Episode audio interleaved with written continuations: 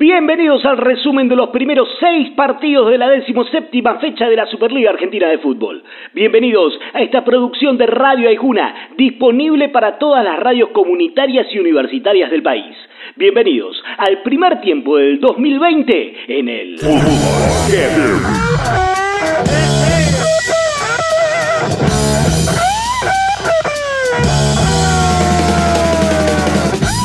arrancó en Mar del Plata donde un Aldo Civi necesitadísimo recibió a un Lanús con ganas de cumbre. Y el tiburón y sus necesidades fueron mucho más que el grana, como para llevarse los tres puntos para pelear por salir de la zona del descenso luego del 2 a 0 final. Analiza el encuentro el DT del equipo marplatense, Ángel Hoyos. Creo que hicimos un primer tiempo de unos niveles importantes a nivel futbolístico, un buen gol de buena factura colectiva también. Realmente es un es una Superliga apasionante porque realmente no sabemos quién gana quién, porque es muy parejo, y una intensidad y una concentración que tiene que durar todo, todo el tiempo posible. Otro necesitado, el gimnasia de Diego Armando Maradona, recibió a otro con ganas de seguir prendido en la zona de pelea del campeonato, Vélez. Y como el partido mostró un tiempo para cada uno, el 0 a 0 es el resultado lógico más allá de que no le sirve a ninguno de los dos. Analiza el inicio del torneo, el nuevo 9 del Lobo, Lucas Barros. Creo que con esta, con esta actitud vamos a conseguir el objetivo y esperemos tratar de, de conseguirlo porque la gente se identifica cuando el equipo anda muy bien. Rosario Central arrancó el torneo con el objetivo de zafarle al descenso y de a poco fue construyendo una gran campaña que lo tiene muy cerca de la punta. Recibió al huracán de Israel Lamonte y terminó dando vuelta un partido que perdía casi al final del encuentro. 2 a 1 para el canalla y el análisis de su arquero, Jeremías Ledesma. Habíamos hecho un gran partido, habíamos perdido situaciones claras ahí en el primer tiempo. Lo supimos resolver con paciencia. Podríamos haber tirado del centro, la seguimos jugando. Hubo una buena circulación, hay un montón de cosas para mejorar, pero nos llevamos los tres puntos que son merecidos. Argentinos visitó a Unión en Santa Fe con el objetivo claro de volver a liderar en soledad la Superliga. Pero el Tatengue siempre se hace fuerte de local y con un golazo de Franco Trojansky le sacó las ilusiones al bicho después de un 1 a 0 en contra. Analiza la victoria de los de Madelón su defensor, Jonathan Botinelli. Con la ida de algunos compañeros la gente se, ilusionó un poco y tiene que saber que este equipo está muerto, que entrega todo y va a dar pelea hasta el final para conseguir el objetivo que nos planteamos. San Lorenzo quería prenderse arriba, pero el escollo se llamó Estudiantes. Un pinche renovado que incluía la vuelta de Javier Mascherano al fútbol argentino. Y si bien el ciclón era un poco más y lo ganaba con gol de Bruno Pitón, el jefecito metió un pase al vacío Retegui aprovechó las dudas de Colochín y Torrico y el pincha se llevó un punto del Bajo Flores con el 1 a 1 de un partido trabadísimo. Analiza el empate justamente Javier Mascherano. Obviamente no era un debut fácil para nosotros, estamos jugando contra un gran equipo que está luchando en los puestos de arriba, en su cancha, con su gente. Yo creo que estuvimos bien paraditos, contentos por el regreso, pero, pero bueno, esto es un largo camino.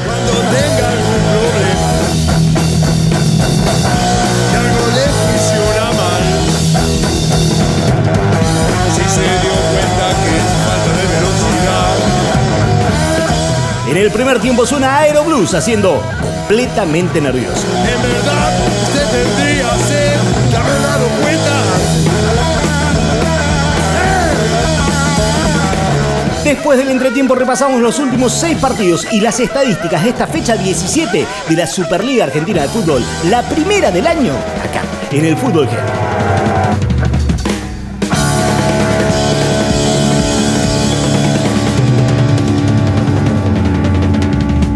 Escucha el Fútbol Heavy cuando quieras en Spotify. Bienvenidos al resumen de los últimos seis partidos y los números de la 17 de la Superliga Argentina de Fútbol. Bienvenidos a esta producción de Radio Aijuna, disponible para todas las radios comunitarias y universitarias del país. Bienvenidos al segundo tiempo del... Fútbol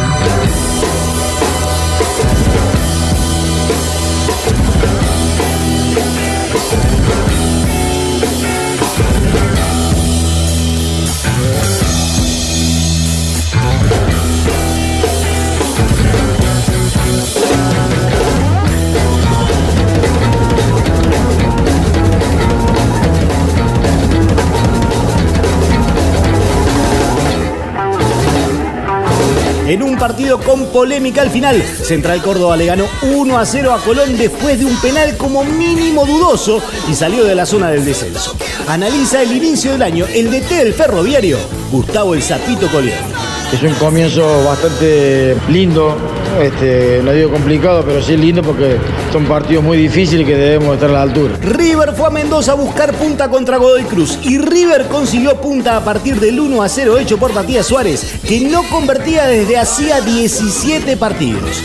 River fue a Mendoza buscando punta y los de Gallardo serán punteros del campeonato en soledad hasta por lo menos la fecha que viene. Analiza el triunfo el goleador de la noche. Tres puntos importantísimos para nosotros. Sabíamos que era un partido difícil, un equipo que por ahí eh, está complicado con el tema de los puntos, todo, y sabíamos que, no, que se iba a ser difícil, pero bueno, gracias a Dios nos llevamos los tres puntos y bueno, hacer el gol me da mucha confianza. Defensa y Justicia se había quedado sin técnico luego de la renuncia de Mariano Soso. Esperaba Crespo que hoy va a asumir en el cargo y en el medio debía recibir al siempre difícil Talleres con Pablo de Muner como técnico interino. Y el DT momentáneo le pidió a los del Halcón presión alta y juego rápido y los de Varela desaparecieron a los cordobeses de la cancha para cerrar el partido con una goleada 4 a 1. Lo analiza el autor de uno de los goles del DF, Guido Mainero.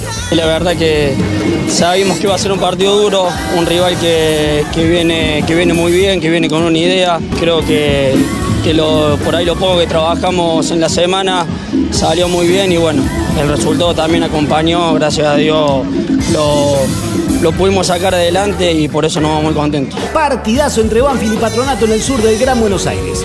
Lo ganaban los de Paraná con un primer tiempo de enorme juego, pero en el segundo y con mucho empuje, el taladro se le dio vuelta en dos oportunidades, hasta que en la última pelota del partido, penal mediante, Cristian Chimino puso el 3 a 3 final. Analiza el momento del patrón que quiere zafar del descenso, su DT, Gustavo Álvarez. Hay tres objetivos, el campeonato, la copa y la permanencia.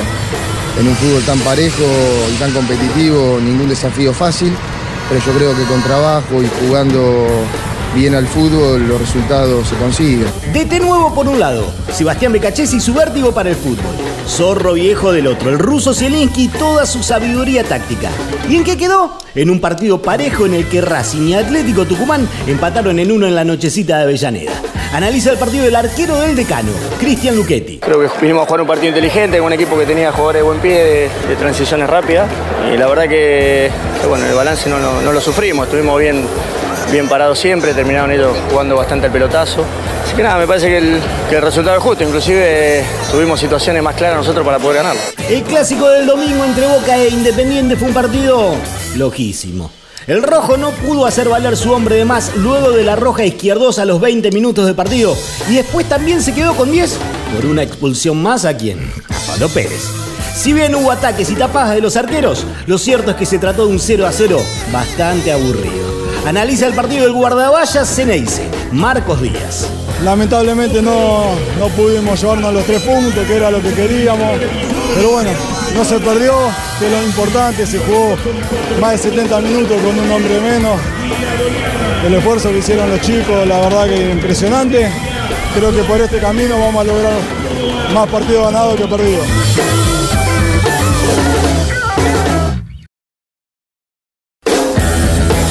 River es el único puntero del campeonato con 33. Lo acompañan en zona de Libertadores Boca, Argentinos y Central. En zona de Sudamericana están Vélez, Lanús, Arsenal, Racing, San Lorenzo y Newells. En zona de descenso están Gimnasia, Patronato y Aldo En el segundo tiempo suena el reloj, haciendo más fuerte que el hombre. Nos reencontramos al cierre de la 18 con el análisis y los testimonios de la Superliga Argentina de Fútbol acá, en el Fútbol Heavy. Hasta la próxima. Escucha el Fútbol Heavy cuando quieras en Spotify.